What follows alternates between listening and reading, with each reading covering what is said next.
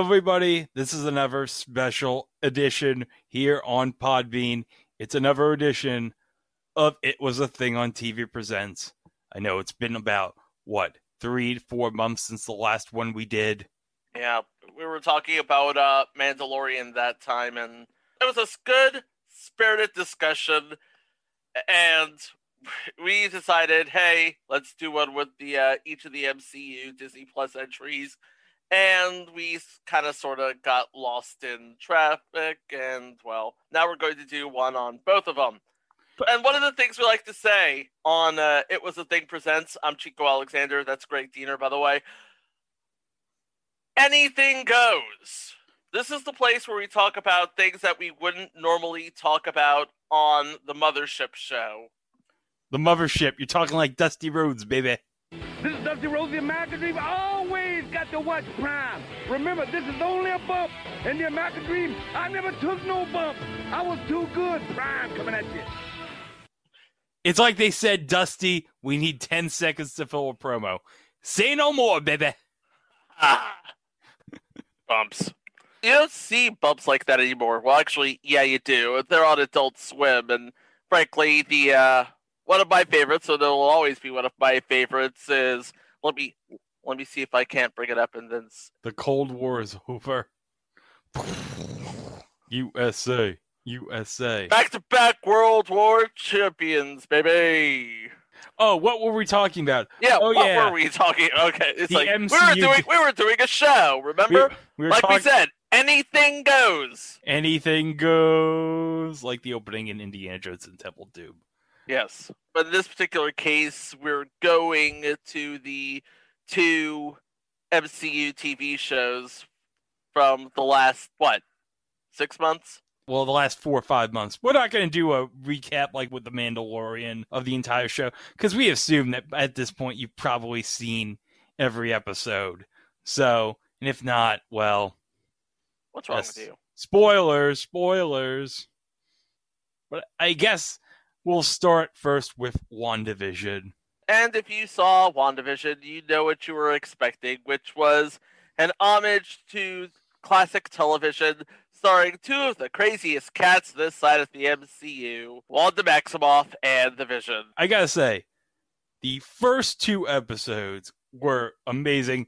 They were very Twin Peaks ish. Kind of, sort of. You knew something was going on in the background, but there was like way too much in the main sort of frame to even pay attention to it until they actually, you know, brought it back up. And then in the third episode, you have this whole thing where now it's all in color and she's giving birth to the twins. And then you have all these wacky shenanigans with the doctor. and then you have even more wacky shenanigans, and basically ends with all of the wacky shenanigans. And the thing about it, if you notice, you know what? I'm just I'm just going to uh, share the screen one more time because they have this sort of YouTube series where they break down all of the idiosyncrasies of the show, and one of the idiosyncrasies is they have every sort of previously on WandaVision. Oh, yeah, because in the previously on, it's like the first Wanda's all happy and peppy.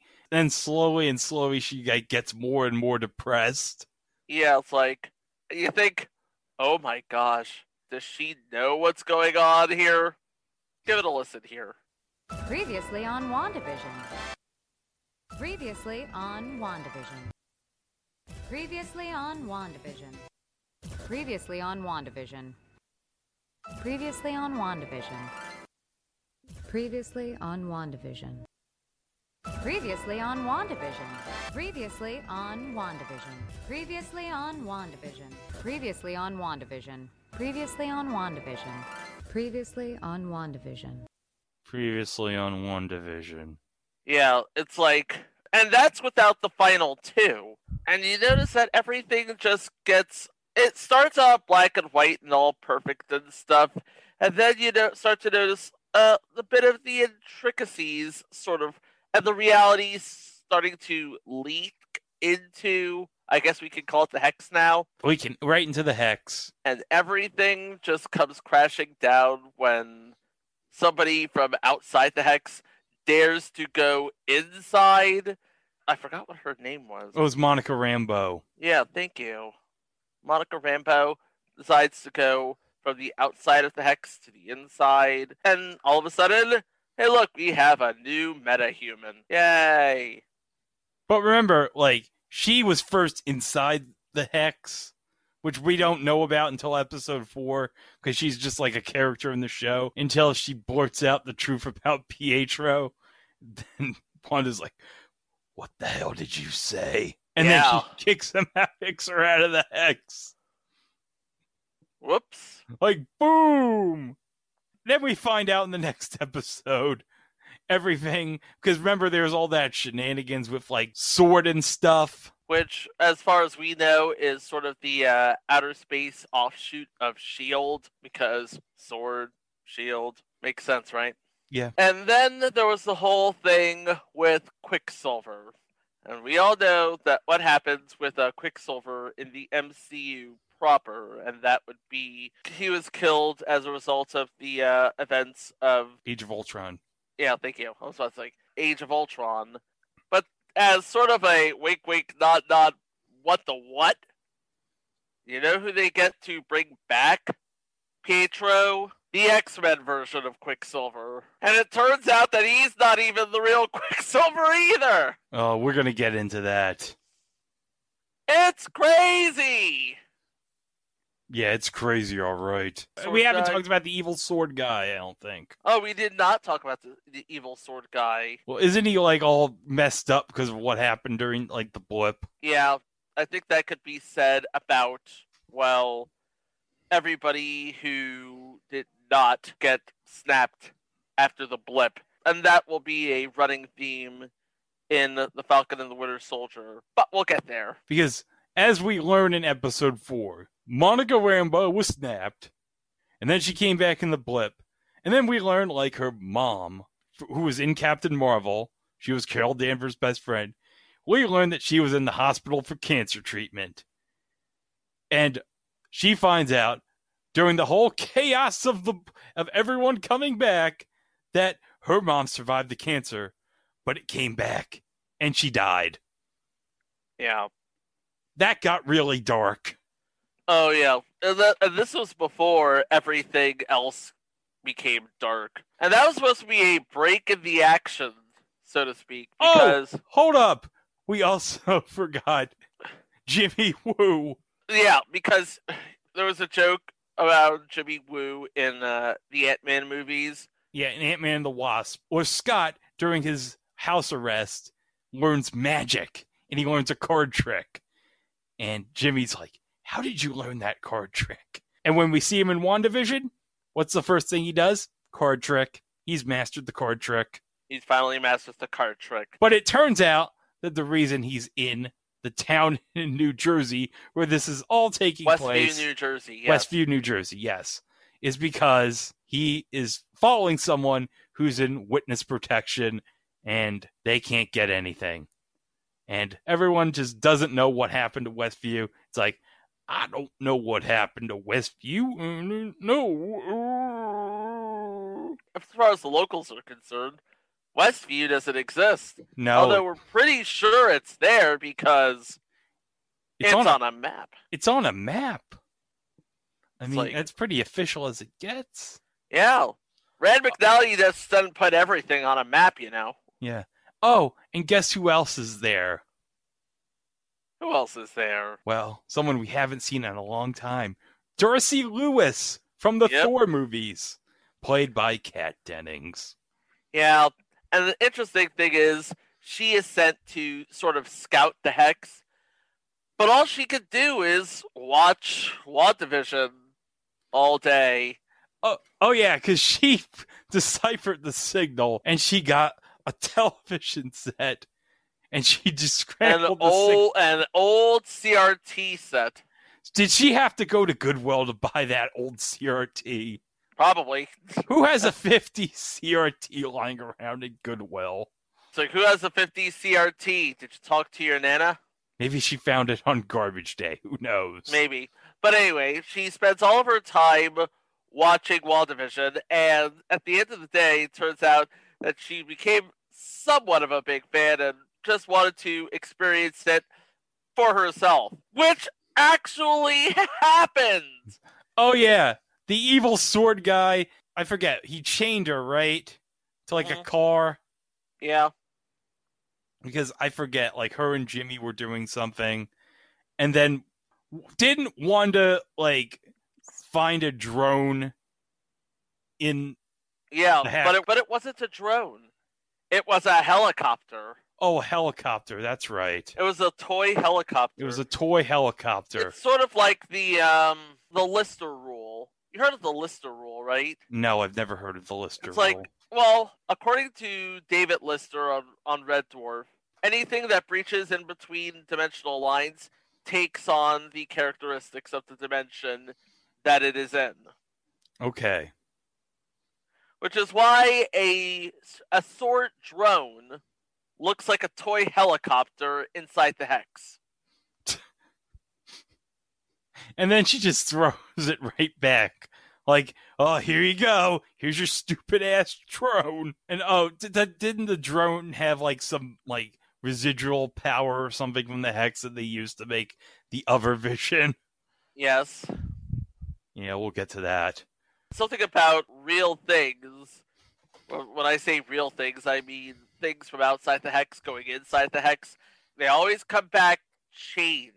Case Yeah. in point, Monica Rambo. Something screwed up her molecules, and well, She went back into the hex. And then it messes up her like molecules and stuff, and she gets superpowers. Oh, she becomes photon, I guess, from the comics, right? yeah, I would say so. Okay. We forgot. Vision doesn't know who he is. Nope. Like he doesn't remember anything. And when he does, somewhat sort of remembers everything, things seem to strangely happen. Like the first time when Vision sort of remembered a bunch of things, it's like, okay, Wanda did not like that. Take two. Yeah, she can just rewind things. How does she rewind things? It's never explained. Well, it is and it isn't because uh, everything that Wanda does could be explained under the umbrella of chaos magic, which is basically how the Westview in WandaVision was created in the first place. And when I say that, I of course mean the ever changing, ever shifting comedy timelines of Westview, not the actual city, which, by the way, does exist. Yes, it's an actual town.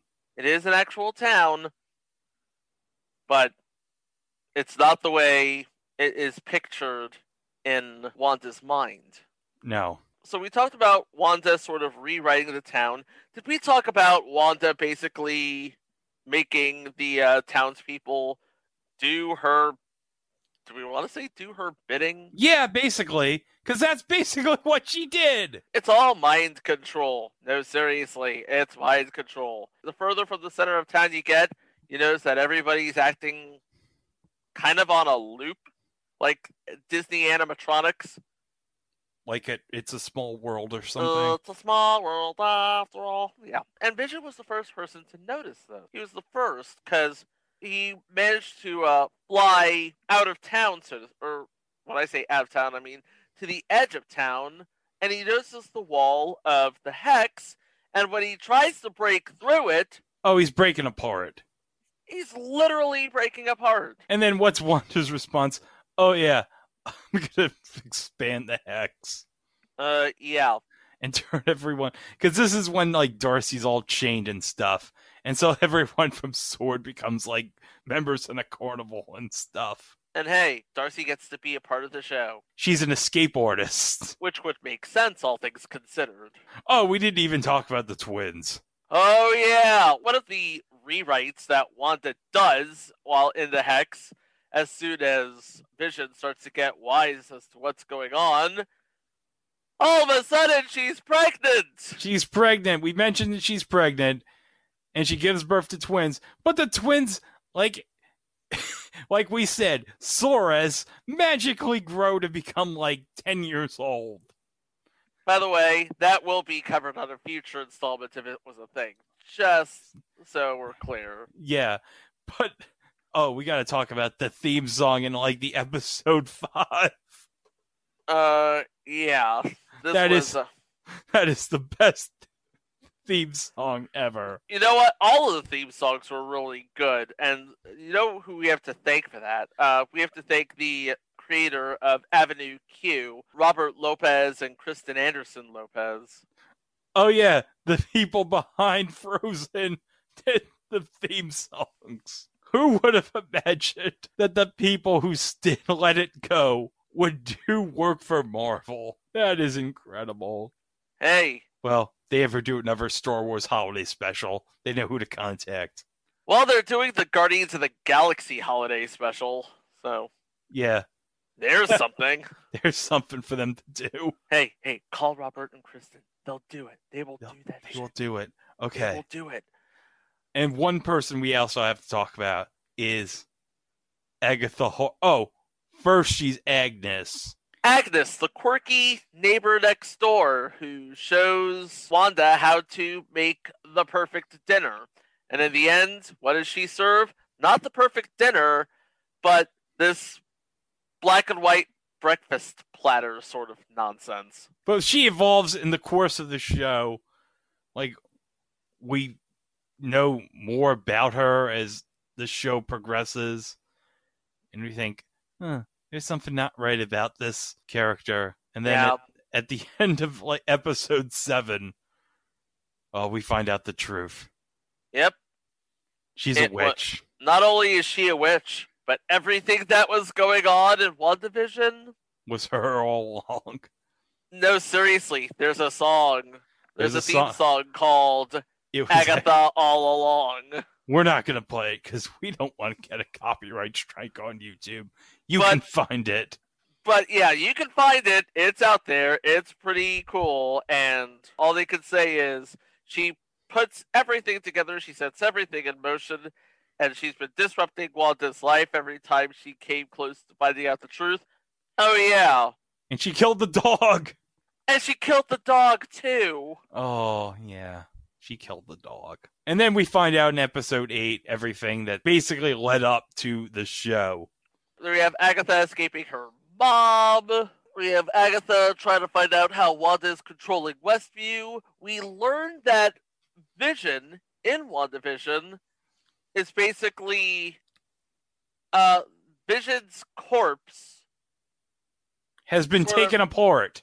taken apart and brought back together through Wanda's chaos magic. She made a copy. Oh no! Oh no! Did you make a copy? Because if you made a copy, we could watch the copy. which she said she could do. She could make a copy of the Mind Stone, and this was again in Infinity War. And the fact of it all is that everything that's happening was because of A, Wanda's chaos magic, and B, if you look very carefully, there's a whole chest of old American sitcoms that Wanda used to watch when she was growing up in Sokovia. And yet somehow they had Malcolm in the Middle on DVD. I guess. That was that smuggled in somewhere? Did you come up with that? Did you buy it on eBay? Is it a pirated copy of Malcolm in the Middle That's what that's basically what I'm trying to say. Yeah. So at the end of that episode, where everything is explained, Agatha dubs her, and if you remember the Halloween episode, you kind of saw it coming. But Agatha dubs her the Scarlet Witch. This is chaos magic, Wanda. And that makes you the Scarlet Witch. Yeah, yeah, there it is. There it is. Yeah. She said it. She said it. But also at the end of that episode, we find, Oh, there's another vision. yeah, we call It's- it White Vision. It's the White Vision. it's it's the reconstructed vision. But it's white. Yeah. And White Vision and Vision come to blows in the last episode where it's like all of a sudden they're thinking, Oh, there's going to be this big battle. This is going to be great. Now, uh, no, it turns into some sort of uh, philosophical mind puzzle where they reference the ship of Theseus. okay. And for those of you who don't know what the uh, ship of Theseus is, it's sort of a uh, metaphysical identity puzzle where everybody finds and reconstructs the ship of Theseus, but as it gets older, they have to replace most of the parts with new parts, and in essence, it becomes a new ship.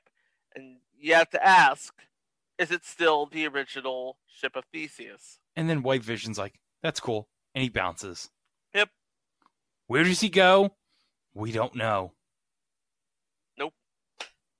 Nothing. then we go into the uh, sort of final form of Scarlet Witch, where she has the headdress and and the costume and everything. And when she does that, she sort of puts a shield around Agatha, preventing her from using her magic, and traps her in her persona as Agnes. But she realizes at the same time she can't keep the ruse up.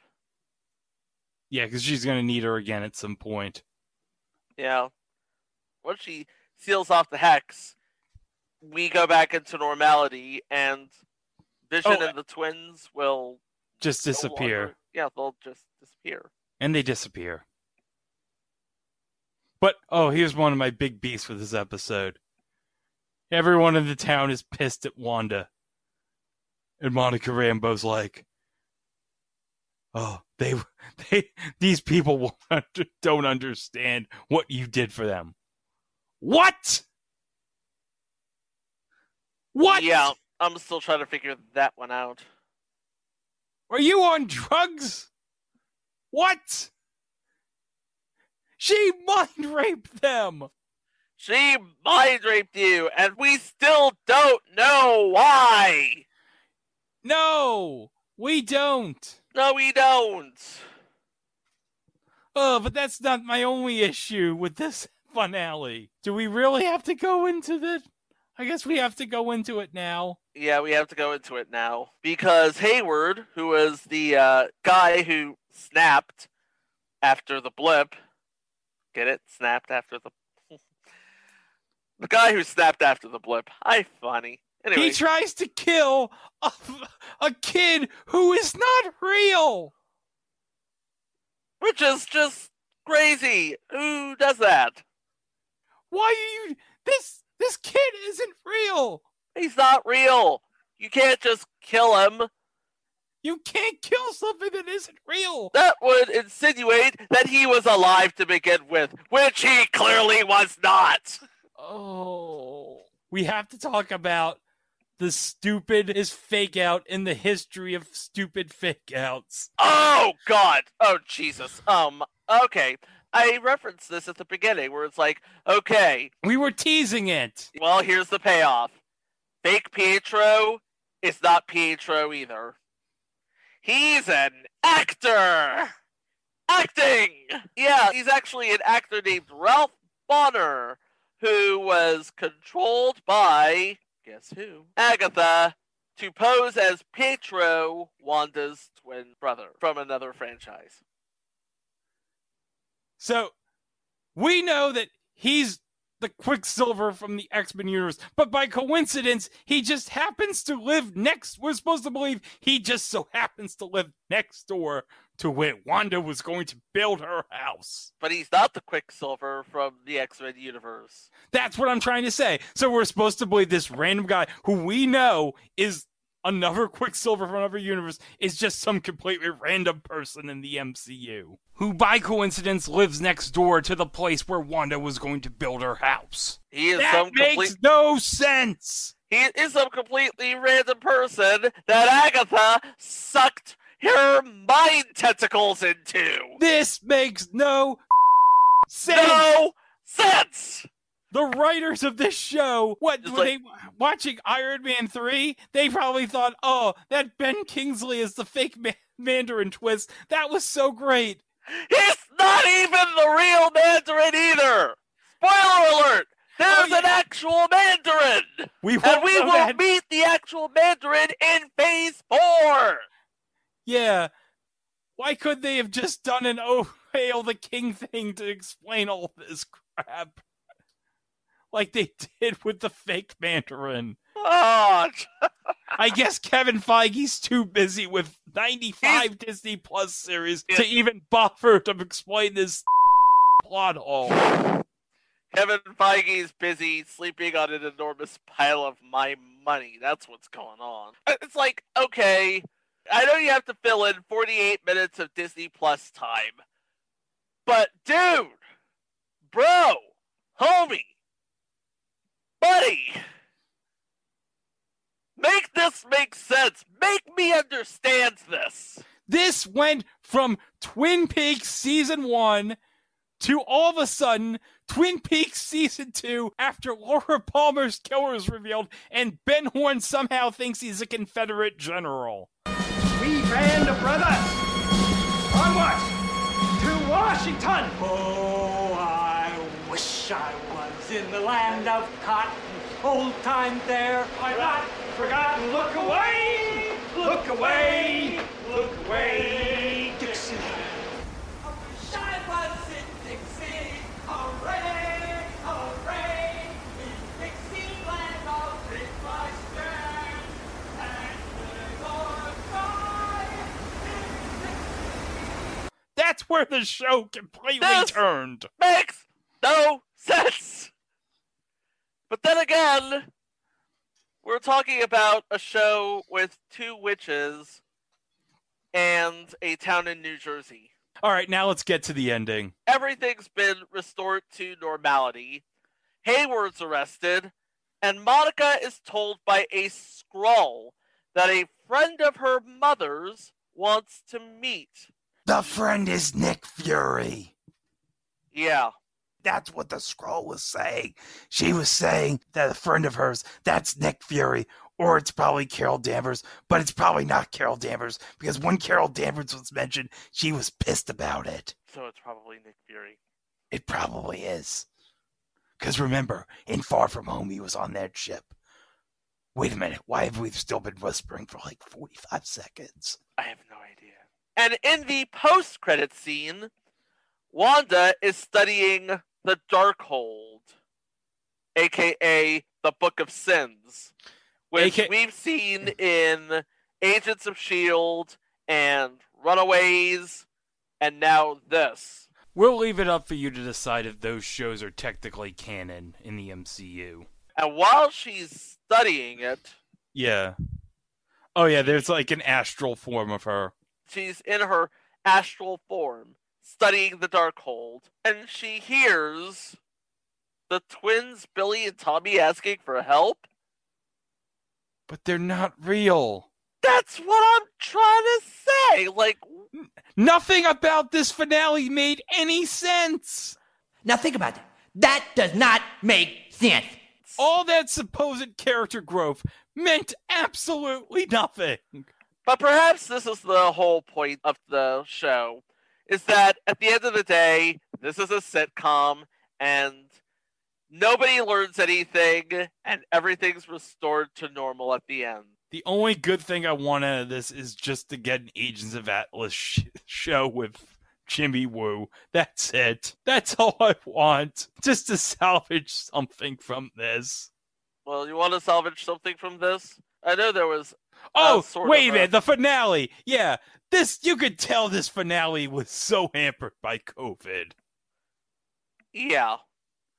Because, like, Kat Dennings just mysteriously vanishes. It's like she's important. She puts everything together. Where does it all go? Who's manning the phone lines here? And there was like supposed to be some other scenes.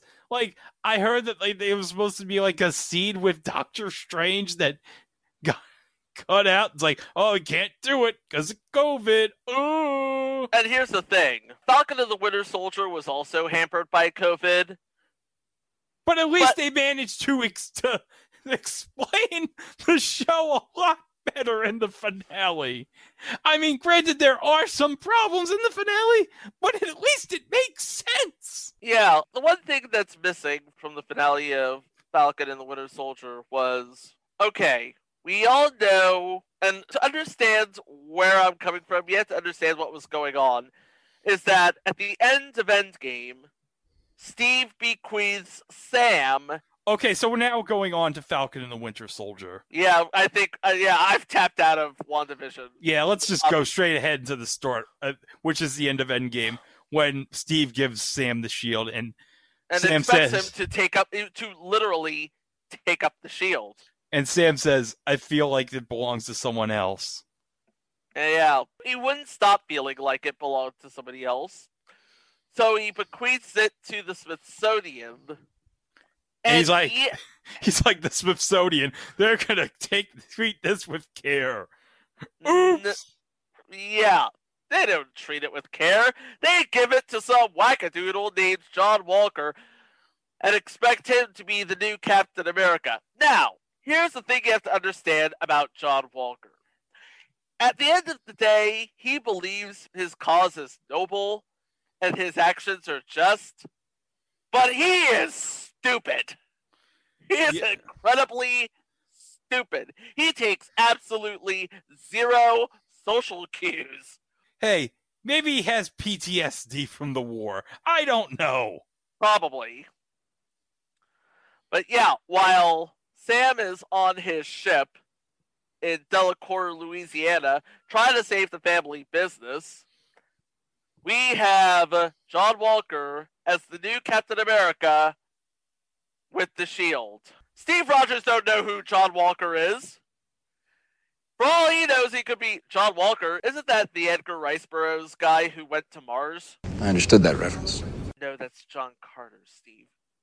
Okay, dude, you are driving me crazy right now. Steve gave you the shield. He literally wanted you to take up the shield. And you just gave it up. And you basically opened the floodgates for this guy, who, let's be honest, is not right in the head. No. And while he's not right in the head, speaking of not right in the head, Bucky's in therapy. And while all of this is going on, there's a group of sort of superpowered terrorists called the Flag Smashers who are trying to get things back to where they were before the blip. That's about Yeah. right, isn't it? Yeah, because they were the people that moved into other places during the snap because everything was all falling apart and everything. So now everything's back to normal now that everything happened after Endgame. Oh, okay. All the people that d- were displaced from their homes, okay, they can come back now. So what are the other people that went into those homes going to do? Because I think, isn't that sort of mentioned in Spider-Man Far From Home, if I'm not mistaken, in the beginning? Yeah, when they mentioned everybody coming back and the side effects from the blip. Yeah, because I think it's sort of mentioned by Aunt May. Because isn't that when Spider Man's doing that whole thing at the Salvation Army fundraiser? Yes. We'll talk about that later. Yeah, Much later. much later. So one of the things Bucky does is introduce Sam because they're together now. Because that's the name of the show. I mean, come on. Yeah, they're now buddy buddy. They're buddy buddy. They introduce Sam to the first to not the first super soldier, but another super soldier who fought the Winter Soldier in the Korean War. He's got a book that he's Oh, he's trying to make amends to all the people he wronged. yeah, and he's, and, fri- and he's friends with like this one guy whose son he killed. And he's also friends with a super soldier that he fought in the Korean War, but he's not going to help them. He's still bitter about being experimented on by the government and Hydra. So the only person who can help with the Flag Smashers and maybe the new Captain America, oh gosh. Helmut Zemo. Oh yeah, Helmut Zemo. We remember him in Civil War. Yeah. He was the one who broke up the Avengers. And now they want him to help? What? Oh. But oh, he's so great. he's basically taking his role as the okay, I don't want to be here and you don't want me here, but I have to be here, so I'm just gonna dance it out. He's just gonna dance. That's the best part of the episode. He's just dancing. And he's not just dancing anywhere, he's dancing in a city, a sort of a criminal city state run by the power broker. Who's the power broker, you might ask? Getting there. But apparently, they found a way to duplicate the super soldier serum, and now it seems like the Flag Smashers are on their way to get it. And one of the Flag Smashers, Karli Morgenthau, manages to get 20 doses. 20, 20 do- doses. 20 doses of the super soldier serum. Oh my god, 20 doses. This is bad. But who can Bucky and Sam and Zemo find to deal with the people on the island? Sharon Carter.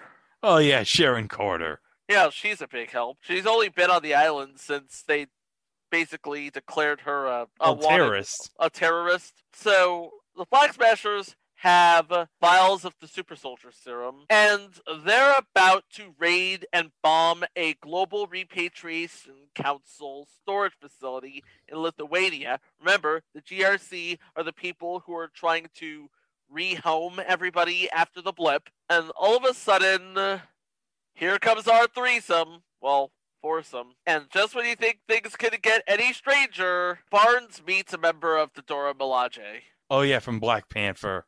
Yes, Ayo, a member of the Dora Milaje, which is basically Black Panther's personal army of incredibly sexy and incredibly lethal soldiers. And she gives Barnes eight hours to use Zemo before they come for him. They want to get Zemo. Remember, Zemo killed King T'Chaka. Yeah. In Civil War. Right. So Wilson ultimately finds Karli Morgenthau and convinces her to, you know, I get what you're trying to do, but this is not the way. because of the Mandalorian. This is the way. No, this is not the way. No, this is the opposite of the way. And then comes John Walker. Uh, being being all John Walker-ish. Oh yeah, he's basically all Leeroy Jenkins in this place. All right, chums up. ready, guys? Let's Or- do this. Leeroy Jenkins. Oh my god, he just ran in. Yeah.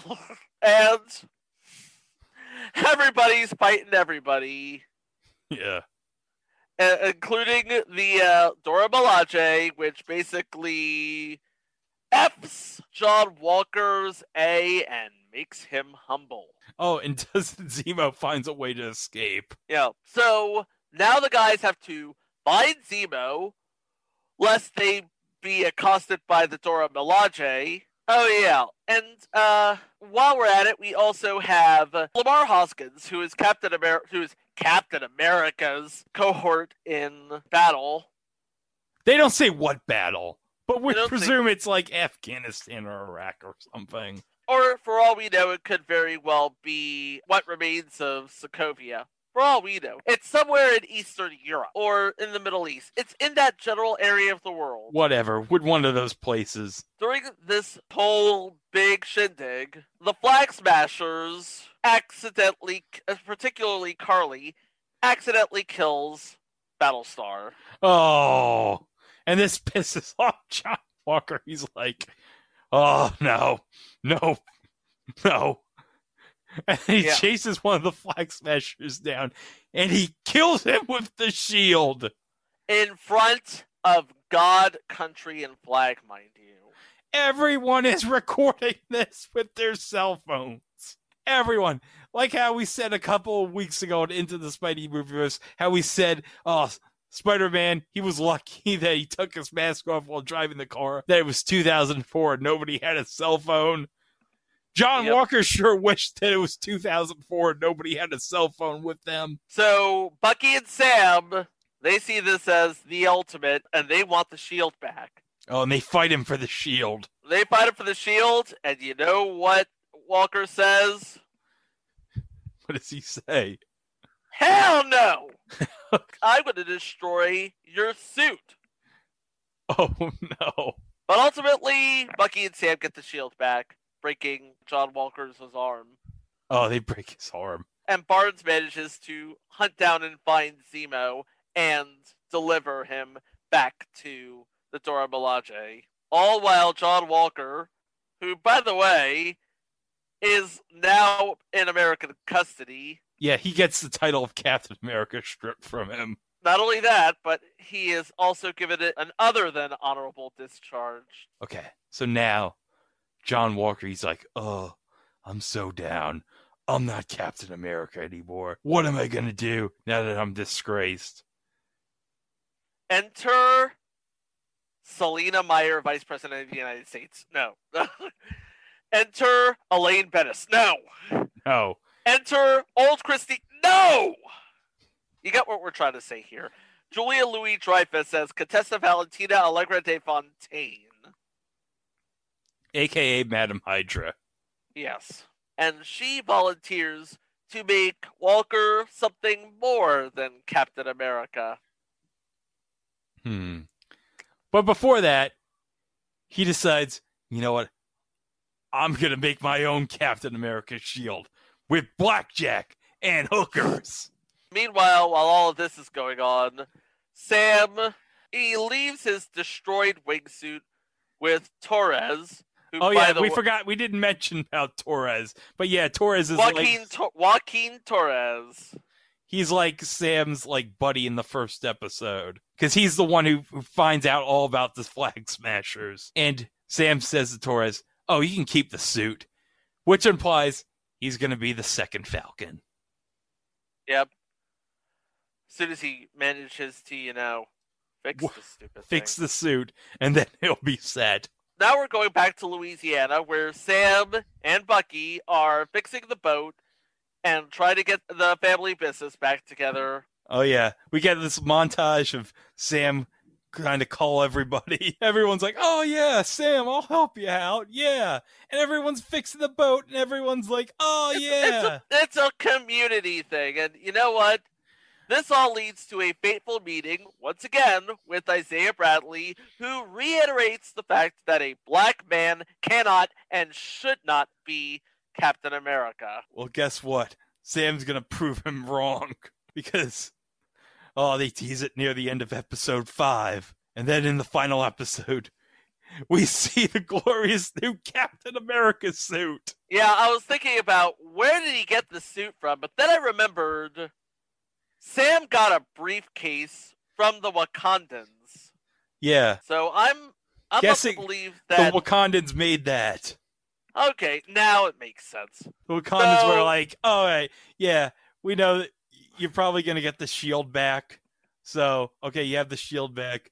Okay, here's a new suit for you. There and you he go. flies in with the new suit, and he's like, and and meanwhile, everybody at the GRC is like, "Who died and made you Captain America?" Yeah, they're like, "What? A like, boy?" who are, I was like, "Who are you?" I'm Captain America. He just up and said it. It was like, Yeah, he just said one day, "Uh, "All right, I'm Captain America now," and everyone's like, "Okay." yeah, it was like, and, and nobody was like, "Who died and made you Captain America?" They just now accept it. Okay, you're Captain America now. Okay, Sam. All right, fine. Want to help us? Okay. So Sam, as the new Captain America, is out to stop the Flag Smashers attack on the GRC with the help of Bucky, Carter, and uh, whatever John Walker is at this time.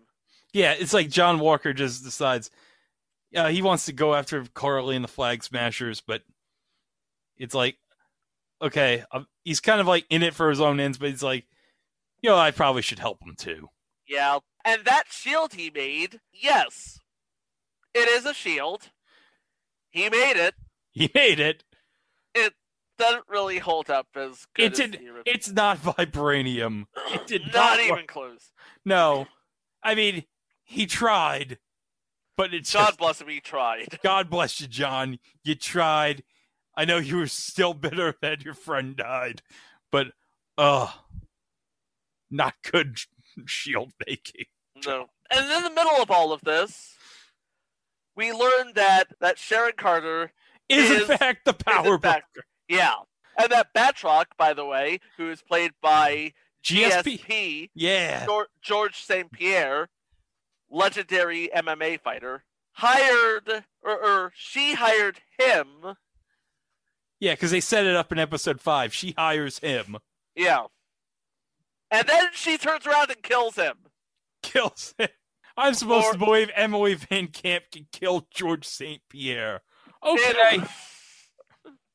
Tell you. Okay. And meanwhile, Wilson, the new Captain America, wants to reason with Karli one more time before Sharon Carter comes in and kills her. Puts a cap in her, and she's dead. And she's dead. Oh well. Wilson manages to use the one thing that he has to his disposal besides the new wingsuit, and that would be Karli's words like he wants the GRC to postpone the vote to relocate the displaced people because they need help more than anything. They don't need to be displaced, they need to be helped. See, Sam got it. Sam understood what Karli was fighting for. He didn't really agree with what how Karli was fighting for it, but he understood. And This that's really a good thing because as we learned in this series, Sam Wilson cannot throw hands for Yeah. I'll say this. This was the complete opposite of the scene with Monica and Wanda at the finale of WandaVision, where it's like Monica totally missed the point. Sam completely got it. He didn't agree with the methods of Karli and why she was doing it, but he was like, you know what, though? There are still people that are displaced and they need help. Yes. So Madam Hydra gives Walker a new uniform and a new code name, which I saw coming a long time ago. Yeah, anybody who knows Anybody, anything uh, about, because I'm a big fan of the Captain America comics and we know he's and the, U.S. and the. Dark of, and Dark Avengers. yeah, we know he's U.S. agent. I presume this is going to set up Thunderbolts down the road. I would hope so. So Sam goes back to Isaiah Bradley's house, and Sam wants to show him something. So Sam takes him to the Smithsonian, and he shows him the statue of Isaiah Bradley that's now in the Smithsonian in the Captain America exhibit. Now everyone will know the truth. Now everyone will know what he did for this country. Yes. And it is a really noble thing, and it kind of speaks to the American experience in 2021, if you think about it. Yeah. This is a feel good moment, and I'm so happy. And It's like this is part of the reason why I liked the ending of Falcon and the Winter Soldier. A, it told the truth, and B, it sort of took everything full circle. It's like, okay, we began with Captain America, now we're ending with Captain America and the Shield and the whole story. and not only that, but the ending is not Falcon and the Winter Soldier. It's Captain America and the Winter Soldier. They did announce that there's going to be a fourth Captain America movie in production. I heard a funny story about this.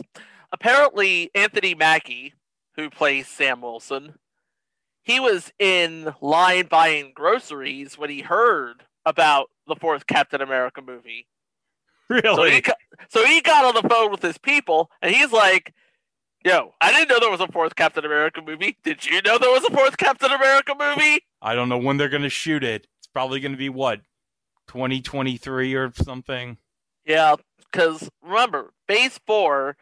Well, Phase Four is already charted out. I'm gonna do a bit of a review to see all of everything going on in Phase Four. This is according to the MCU wiki at fandom.com. You have Black Widow, Shang-Chi and the Legends of the Ten Rings, Eternals, Spider-Man No Way Home, and that's all this year.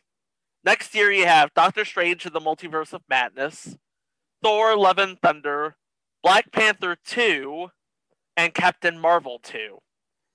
And in 2023, you have Guardians of the Galaxy Volume 3. And to be announced, you have Ant Man and the Wasp Quantumania. So after me and Chico recorded, Marvel recently announced on Monday that Ant Man and the Wasp Quantum Mania is going to release on February 17th, 2023, with Guardians of the Galaxy Volume 3 being released on May 5th, 2023. So, two years from today, we will finally have Guardians 3. And then you have Blade and Fantastic Four. And that's just the film side. On the TV side, of course, you have Loki in June. And then you have What If, Ms. Marvel, Hawkeye, Moon Knight, She Hulk, Secret Invasion, Ironheart, Armor Wars, and I Am Groot in a series of shorts. That's just fantastic. I'm looking forward to that. But hold up, Chico.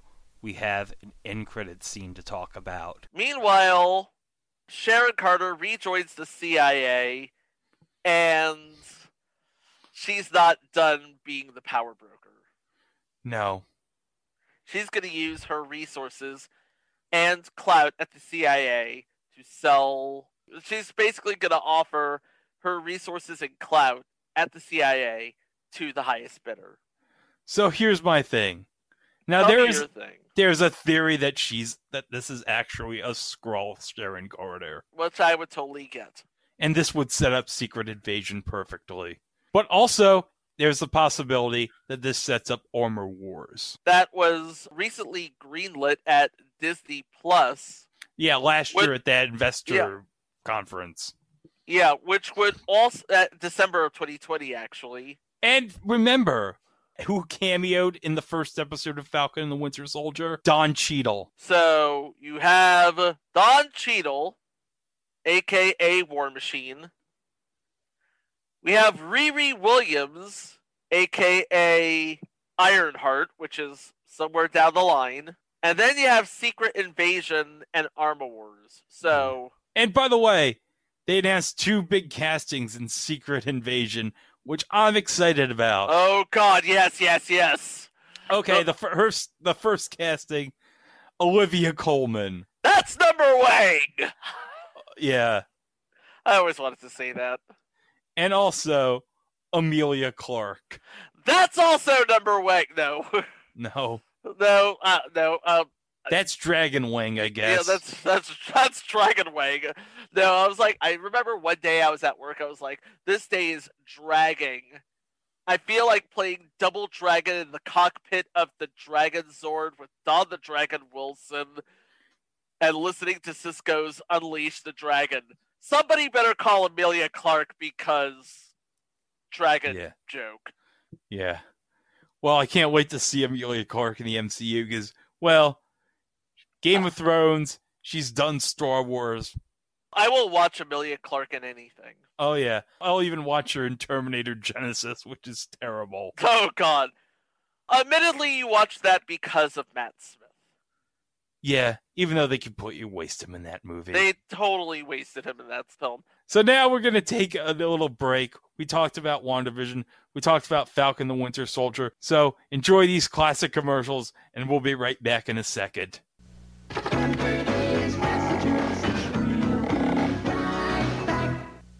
It's not easy being a 12. We are a 10 plus. How do you rate a vision? 2020? Tuesday, we add up to a lot more than just a 10. With Happy Days, Laverne and Shirley, Three's Company, Too Close for Comfort, and Heart to Heart. Tuesday. Sundays the night, ABC is the place. For an incredible month of box office hits. Next, it's Olivia Newton-John and John Travolta in Grease. Then, one week from tonight, Go away! Richard Dreyfuss, Close Encounters of the Third Kind.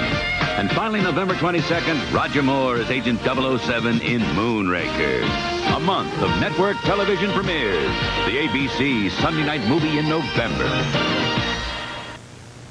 Tuesday. There are two bears loose in the terminal. Yogi Bear, Boo Boo, and all their friends turn the town upside down with a Christmas celebration. Then, Wow, she's beautiful. the Muppet Babies take off to protect the universe. We've got to save Princess Piggy. It's the Muppet Babies and a Yogi Bear Christmas Tuesday. CBS Sports Break, sponsored by Midas Muffler and Brake Shops. Good evening. In the NFL today, the Bronco defense led Denver to the AFC West Championship with a 31-14 victory over Seattle. The Seahawks will meet the Raiders in the wild card game next weekend. Now, also today, the New Orleans Saints upset the New York Giants 10-3, and in key matchups tomorrow, St. Louis visits Washington with the NFC East title on the line. The Redskins, though, are assured of a playoff spot. The AFC Central crown is also up for grabs. Cincinnati must win against Buffalo and hope that Pittsburgh loses to the Raiders. Should the Steelers win, they would take the division. I'll have more after this. A free inspection at Midas will tell you if your brakes need fixing. Or you can find out for yourself, which can cost more. In college basketball, Patrick Ewing scored 15 points, grabbed 15 rebounds, and was not hurt after that collision with the backboard. He led top-ranked Georgetown over number two DePaul by 20 points. For CBS Sports Break, I'm Brent Musburger. This is CBS. Chosen two to one over Atari and Intellivision for real arcade gameplay. Fantastic! Presenting the revolutionary Vectrex arcade system. Ordinary home video games can't match the laser-sharp visual effects of Vectrex because only Vectrex has a real arcade screen built in. No TV set needed, so every Vectrex cartridge gives you real arcade gameplay that others can't. Vectrex, it stands alone. If you want calcium in a cereal, Just Right is the wrong place to look. There's hardly a grain of calcium in Nutrigrain or a shred in shredded wheat. I can't find any. Can you find any? In fact, there's no calcium in most major brands, except Whole Wheat Total. Now, besides 100% of nine vitamins and iron, Total is the only major cereal that's an excellent source of calcium. So if you're looking for calcium, look for Total, the only major cereal that's a major source of calcium. Tuesday. Drive me out of here and drive me out of here fast. Henry is kidnapped. I think we ought to talk about this. Will the Hill say goodbye to Goldblum? Dig a grave. Tuesday.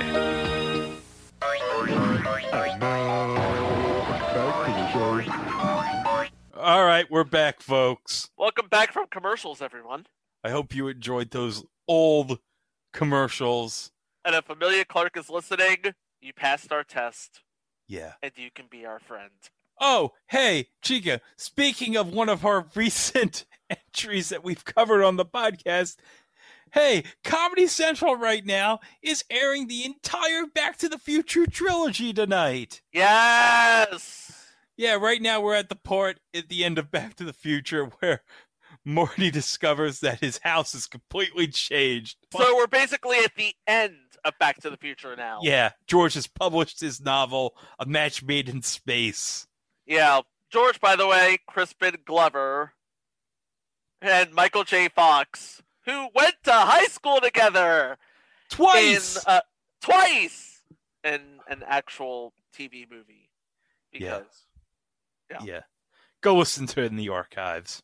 Trust us, it's good material. Anyway, and by the time this comes out, you'll probably have the pilot of High School USA that you can listen to. Also, it was terrific for Ricky Nelson.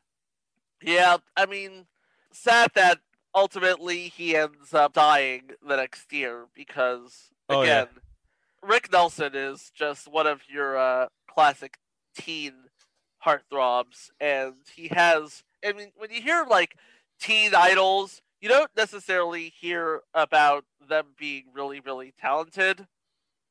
But Ricky Nelson was genuinely talented. He was a classic, you know, triple threat, except he can't dance. So Yeah. To quote Phil Collins, he can't dance, he can't walk. Only thing about him is the way he talks. yeah, but remember, he has two sons. Yes. I can't live without your love and affection. because they're Nelson. They're the band Nelson. Okay. Also, also today we just had the final day of the NFL draft as we're recording this. Yep. I wonder who did the Bucs choose as our 2021 Mr. Irrelevant is Grant Stuart. Who that be? I'm trying to figure that one out. Grant Stuart, a linebacker from Georgia. Okay. Georgia, huh? Georgia. Okay. By the way, can you believe now I cannot believe this, Chico. But the Jets took from your alma mater a running back named Michael Carter. Yes. But here's the craziest part. They took a player from Duke who's also named Michael Carter. Uh, yeah, it's Michael Carter and Michael Carter the second. It's like a bad sitcom. You have two people with the same name who went to rival colleges who are now on the same team. And they're not related. They're not related. Hey, you know what I found out? You know who the Duke Michael Carter is related to? Who's the Duke Michael Carter related to? He's related to Darrelle Revis. Oh, Jesus. okay, so a little bit of background. North Carolina Carter was drafted in the fourth round. And Duke had, Michael Carter was Duke Michael Carter was drafted in the fifth round.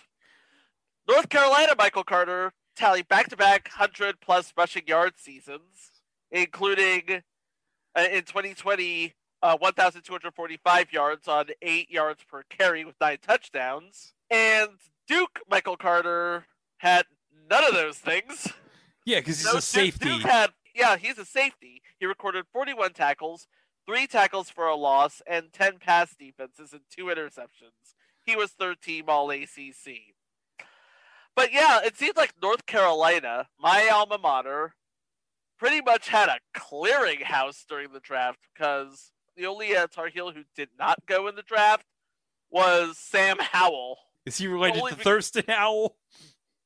no, no, he's he's the star quarterback, and he's gonna have like an all new team to uh, work with next year, Okay. So we'll probably see him in the draft next year. almost assuredly. He's Okay. very good. He is very good. Yo, was the weirdest thing that we saw. I saw yesterday while we were recording the show yesterday. Because we, that? as you know, as you may or may not know, we record both episodes usually on a Friday night. On a Friday night, usually we're done in like three hours. So It's a long taping, folks.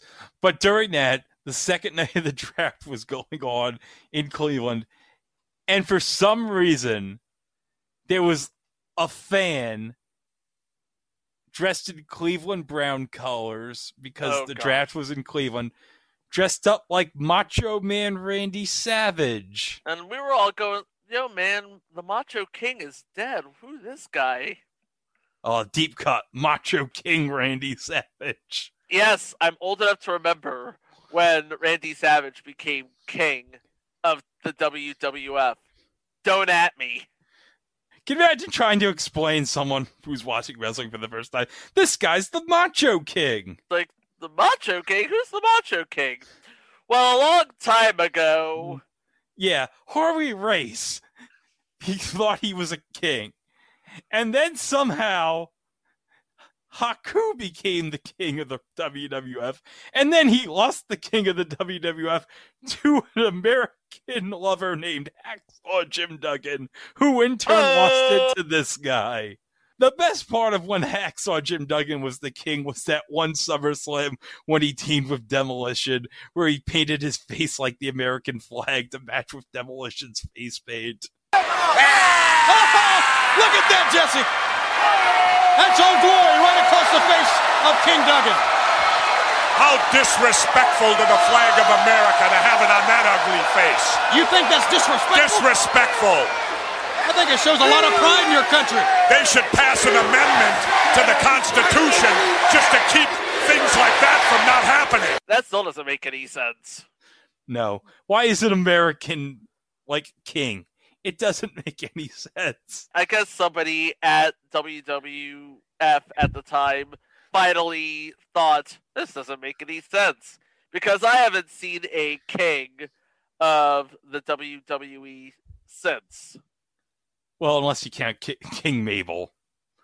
Yeah, we don't count King Mabel. Oh, Power Rangers Dino Fury is on Nicktoons right now. Well, what ep- what episode is it? I'm still trying. Episode six. Yeah, uh, that is next on my to watch list. I haven't been watching them as they've been coming out. I had to catch up on Beast Morphers before I could start Dino Fury, and I started a week late. But yeah, we're already getting close to the to the uh, revelation of the sixth Ranger. So Oh, okay. That early, huh? Has- Hasbro is speeding things along.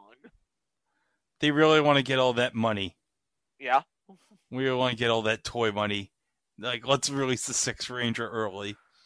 Yeah, they, yeah, they want to get all that money. I don't see all the toys anywhere. The last Lightning figure I've seen was this bad boy. Time Red, baby. Time Red, baby. By the way, an hour or so ago, when we began this, I was watching uh, Mirai Sentai Time Ranger on Tokusatsu. Oh, okay. That's nice. Hey, next week, as we're recording this, Vice is going to premiere the third season of our favorite show, Dark Side of the Ring? Dark Side, of the Ring. Nice! Yes.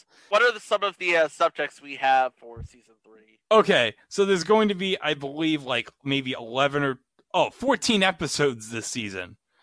But they've so far released like, uh, let me see, one, two, three, four, five, six subjects. Yeah, and the thing of it is, one of the subjects is already available, it seems. Yeah, the first half of the Brian Pillman documentary is already on YouTube. And yeah, it is amazing. The story of Brian Pillman, in case you are not aware, he made people think that he was legit crazy. So much that he had an angle with WCW where he was worked fired. And so he told the, the head of WCW, Eric Bischoff, you know what? You should legit fire me because someone's going to leak that I'm not really fired. And so they legit fire him. And then he goes to the WWF. Yeah. He worked he he worked them into a shoot. It was really, really crazy. Some other subjects so far they've released the first six subjects are going to be Flying Brian Pillman, the collision in Korea between an- Antonio Inoki and Ric Flair. Woo! For New Japan Pro Wrestling, because remember it took place in North Korea. Oh yeah. you're might be thinking, wait, why did they have a wrestling show in North Korea? Because Antonio Inoki.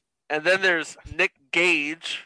Oh yeah, hardcore wrestler Nick Gage, who okay, let me get to Wikipedia since not many people are familiar with Nick Gage and had to look him up. Okay, in April of 2011, Gage was sentenced to five years in prison after pleading guilty to second degree bank robbery. Whoops.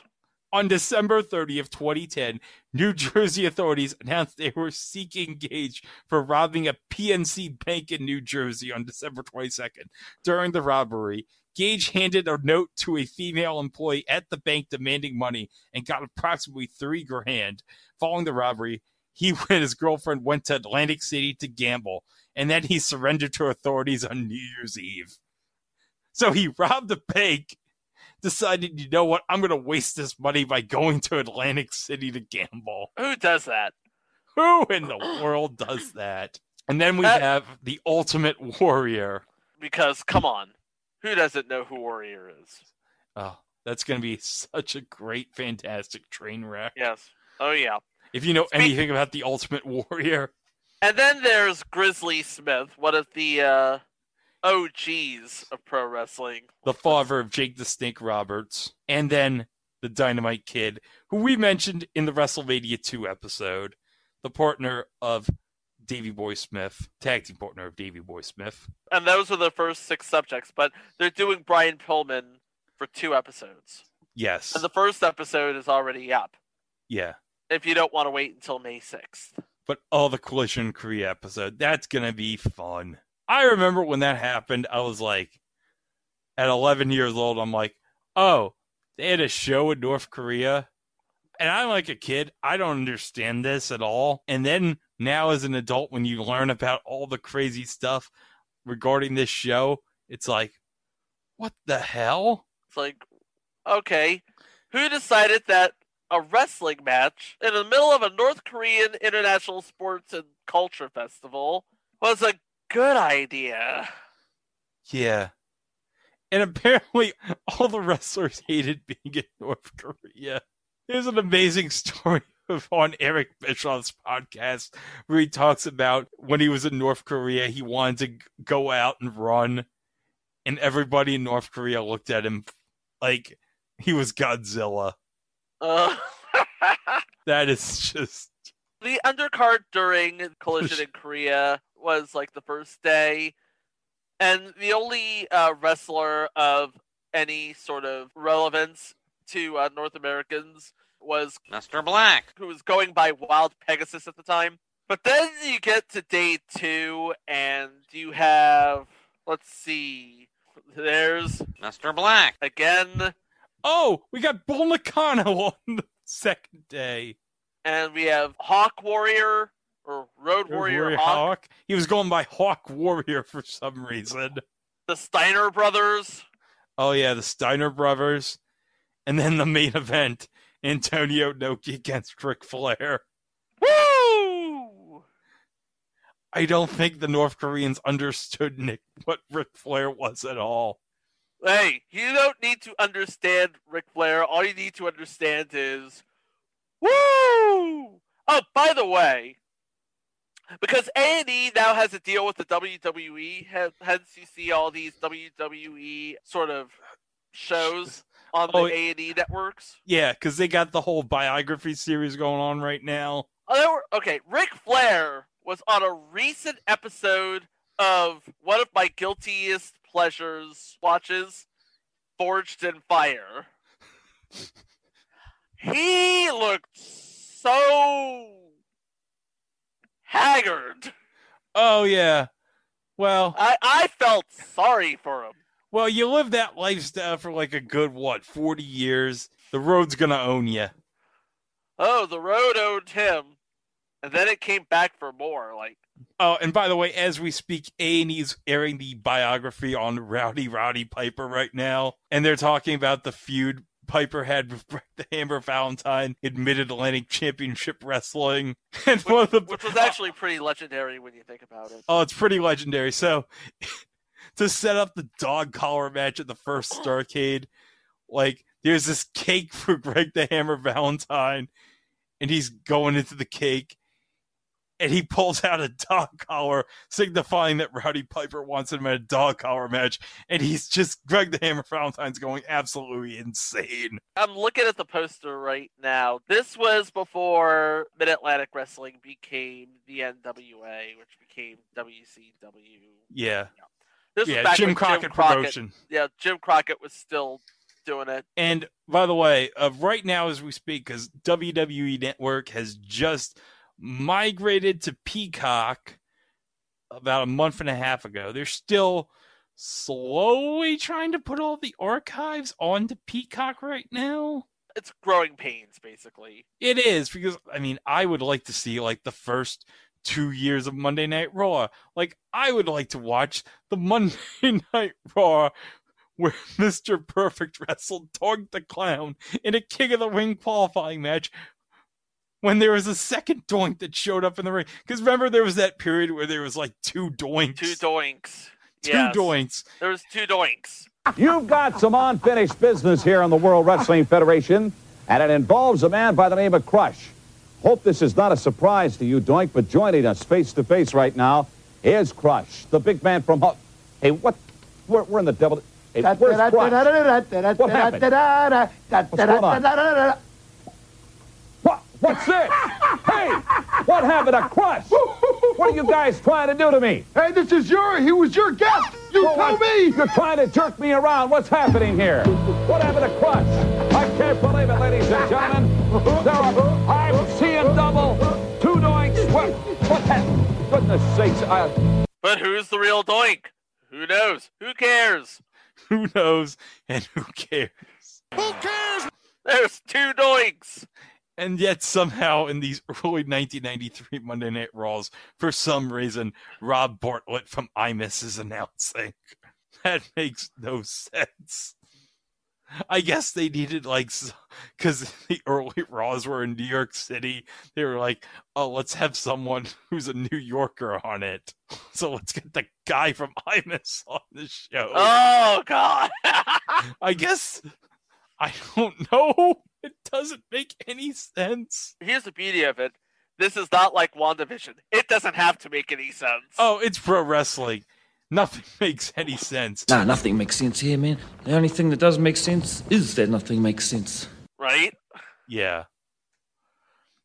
Oh, and then after this Roddy Piper biography, oh, I love this show.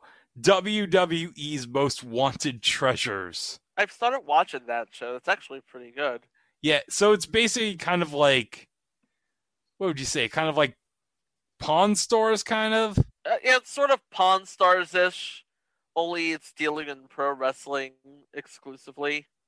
Yeah, so it's basically Triple H sends out like some WWE legends to find some like lost material of WWE history. And I guess because they want to build like an actual legitimate WWE physical Hall of Fame. A Hall of Fame and museum. Yeah. Like the Rock and Roll Hall of Fame in Cleveland, getting back to uh, draft talk sort of thing. And so I watched the first episode with Mick Foley. It was pretty good. Yeah. Uh, you know what? Mick Foley definitely has some stories.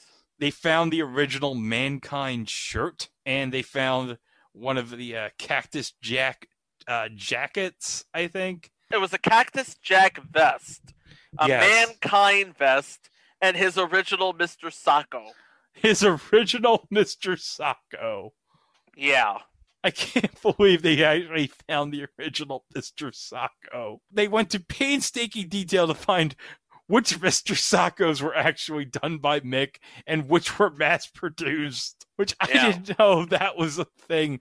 Like, Mick would actually draw Mr. Socko, and then they'd actually have someone mass produce Mr. Socko. Anything to make the company money. I would like to have my own Mr. Socko and just have it on my hand. You know, you could use it for the show. All questions to be referred to Mr. Socko. Oh, hold up a second.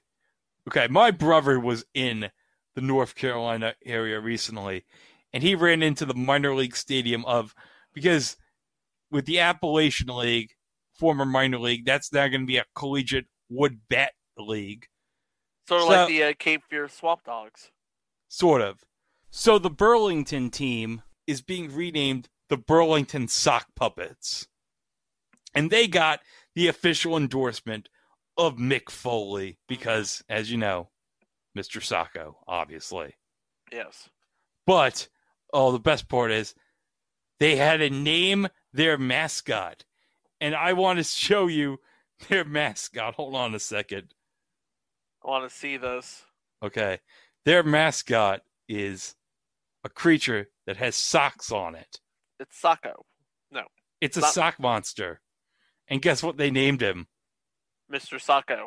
No, they didn't name him Mr. Socko. It would be Oh, damn it. What did they name him? All right, I sent it in the Facebook chat. Okay, here it is. Sock Squatch. Isn't it that- looks like it looks like oh my god it looks like the uh it looks like the disturbed country bumpkin cousin of gritty It does. It looks like Gritty's cousin, but he has socks on him. This is the cutest mascot I've ever seen. it's for the children It's for the children, and his name is Sock Squatch. What? Sock Squatch. Oh, God. That is just great. Oh. unbelievable Oh, you know what's unbelievable? what's unbelievable That Aaron Rodgers may be the permanent host of Jeopardy. i don't know if this is just a marketing chip or if they're just really really you know what i've actually said as much like at this point, the perfect host of Jeopardy would be a cyborg reincarnation of Bill Cullen. I mean, you need somebody with the amount of uh, wit, intelligence, respect for the game, respect for the players, respect for the franchise, respect for the audience, heart, fire, desire, all of that stuff. I've yet to see the perfect package. It's like everyone and their mom is hoping it's LeVar Burton, but I haven't d- seen. I don't. No, I I don't get why people want LeVar Burton so bad. Uh, probably for the same reason that why they wanted Betty White to host Saturday Night Live that one time. Yeah, but I mean, it's one time. Yeah, with LeVar Burton, you're talking about a week's worth of shows, and I've seen, and he's already taped his shows, and I've seen him prep for his shows thanks to a picture that his wife put on his Instagram. Dude looks tight. Yeah, Dude looks sick. He is ready. but it's like, do you do you really want that every week? Well, it's a job that you get to do four months out of the year. Yeah, I guess So it's probably gonna be someone young that they're probably gonna finalize. I still don't understand why they haven't picked Jeff Probst yet. Oh yeah, and just bring it all back with Bring it all back. Yeah. bring it all back with Rock and Roll Jeopardy. Mm-hmm. Have him back for like a week. But they've chosen all of the guest hosts, which means I am left to surmise that the next name we hear is the guy Yeah, or the woman or the woman. or whoever. Yeah, whoever it is. Gonna be fun to find that one out, isn't it? Yeah. You know what? All right, who do we still have that's left to guest host? Oh God, we have Robin Roberts, George Stephanopoulos, Bill Whitaker premieres this week. Buzzy Cohen hosts the Tournament of Champions. Then Mayim Bialik, Robin Roberts, George Stephanopoulos, David Faber, LeVar Burton, and we end the season with Joe Buck. Ah! You know what? I'm gonna be honest. I'm the one guy who just like thinks, you know what, Joe Buck, he's not that terrible. Yo, so you're the guy. Yeah, I guess I am. You know what? I've heard a lot worse. Mike Breen's worse than him. All I could say is, do not get Mike Greenberg. Oh no, no, no. Cause really, He's just a terrible human being. yeah. I mean, not like terrible human being like some people on the show. This Oh yeah, some people on this show recently. You know what we're talking about. and that's all we'll say about that. That's what we'll say about that. Yeah, that's pretty much it. Yeah, that's pretty much it. Okay, so yeah, I got another podcast to do. Yeah, I he's got another podcast to do. It's almost nine o'clock. HQ's fitting to start. We gotta get out of here. But I'll tell you right now. Uh, next week on it was a thing. Two really good episodes and a mini-sode that's coming up. You're gonna love it. You're gonna enjoy it.